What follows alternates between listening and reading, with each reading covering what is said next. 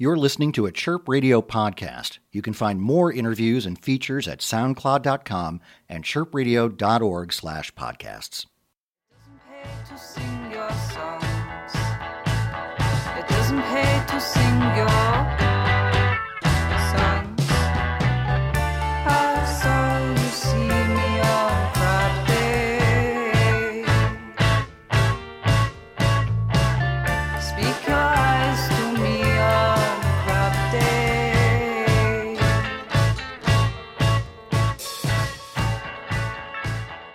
This is Melanie Kruvelis, and I'm here with chirpradio.org, and I'm sitting with Kate Laban. Cate, thank you so much for being with us tonight. Oh, you're welcome. Thank you for having me.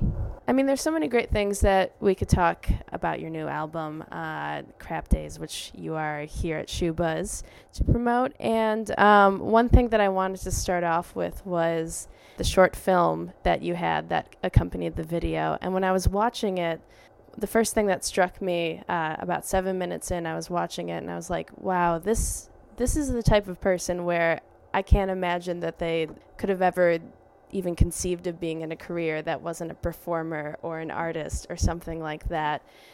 Do you think it was always obvious, like to your family growing up in Wales, that you were going to be this sort of performer, you were going to have this, you know, sort of artistic career?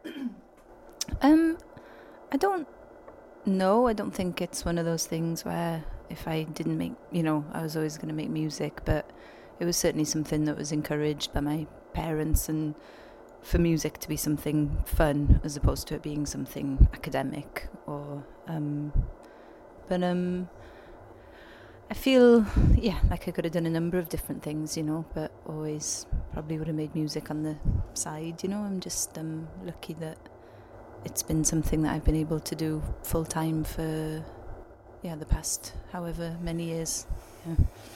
What do you think you would have done if, you know, you said you could have been a number of different things, and I believe it, but just curious. I wanted to be a vet. I wanted to be a marine biologist, and I also wanted to uh, study physics.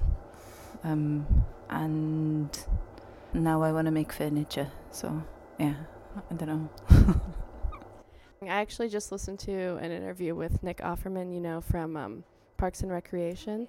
And he does woodworking both on the show and in real life. He had this really sort of interesting take about how he's kind of sees himself as almost like two different people. Like there's this whole, you know, mm-hmm. world of show business that like maybe his family from rural Illinois doesn't totally understand and then there's this part of him that's this woodworker who can like go out and make things with his hands. So he sort of talked about using woodworking to stay connected to again growing up in this very rural environment. I wonder if there's even like some sort of connection between you growing up in Wales, very beautiful, sort of idyllic place, and then kind of that connection I think you're probably um, right. There's something, you know, I grew up um, in the middle of nowhere really and would spend my weekends walking my goat in the woods, you know, and making dams and, you know, making tree houses or, I don't know, strange box mansions for the cats to play in. And there's some, yeah, I don't know, as an adult, you kind of forget that it's you kind of are waiting for someone to give you permission to spend some time being creative or making stuff and and you can give yourself that you know permission sometimes yeah So I wonder if that has any effect on how you think about writing and the places you go to write and where you find the solitude that maybe you need to write. i mean i don't i'm not really one to have kind of a, a strict method of writing it's more just um, sheer panic when i realize that the studio is time is um, upon me. And i think those things maybe they seep into your you know into your world and inspire you in ways that you'll never really be able to circle or pinpoint. But certainly the the studio where we made crab day was um, in this beautiful location overlooking the pacific ocean and and it was wild you know and i think it really fueled everyone's sense of abandonment and listening to the ocean every night you know while sleeping was such a wonderful palate cleanser from having been making music all day you know. So i think that was um yeah that was a very special time sonically. Yeah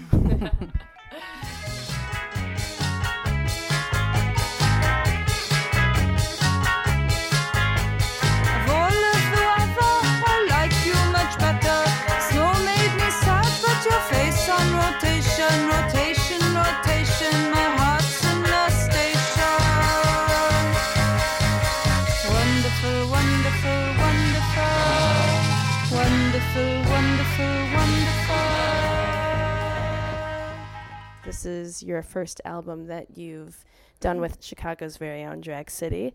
And when I read that, you know, this album was coming out uh, with them, I was, it made total sense. I mean, I think part of your origin story in the media is all about the influence of Pavement, who was on Drag City. And, you know, at the same time, I think there's like a sense of humor in what you do. And I think that's like a dark sense of humor that I think is even reflected in Drag City's. Like all of their newsletters and stuff are, you know, kind of have that sort of same hinge of dark humor. So I guess I'm sort of curious how that relationship is and how it affected you on this new album.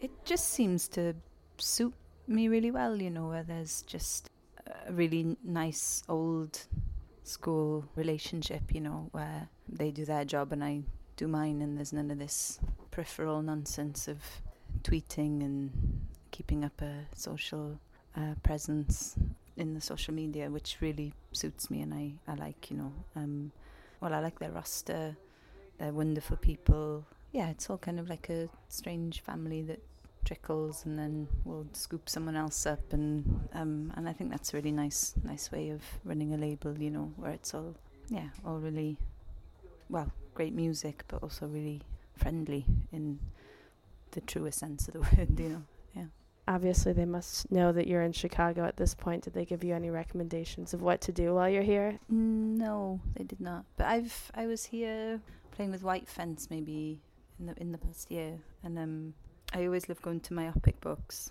It's one of my favourite bookshops. And then, oh, and then we went to a bar where, like an old blues bar that um, had a karaoke, karaoke, uh, not karaoke, uh, what do you call it? Jukebox, yeah. I was going to say, you put money in and it plays your song. um, a jukebox. Um, there were all these paintings on the wall that had been done by the owner but he wouldn't sell them. It wasn't Old Town Ale. yeah, House, that sounds it? about right. Yeah, Yeah. yeah, like really bizarre paintings. Yeah, like really, like- paintings of like yeah. Sarah Palin and like That's right. Yeah. BDSM So that was of- we were taken there as well, which was yeah great. And I'm a vegan, so I try and go to the Chicago Diner when I can. It's great. Yeah. Milk monuments fill me up. If you don't the background, I was thinking about the truth. Ah, it's not automatic.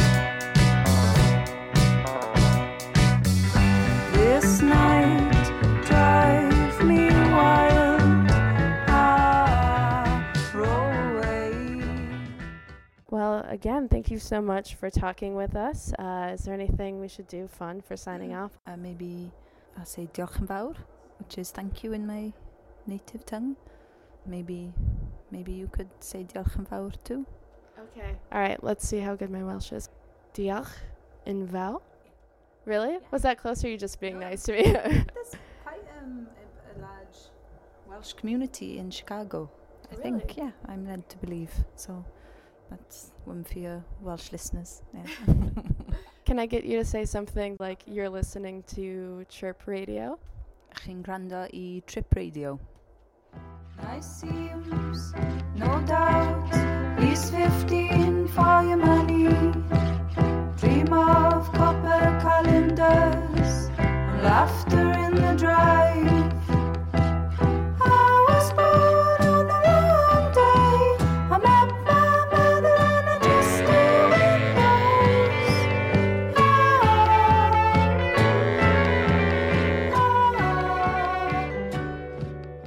You can find this and other Chirp Radio interviews and podcasts at soundcloud.com slash chirpradio and chirpradio.org slash podcasts.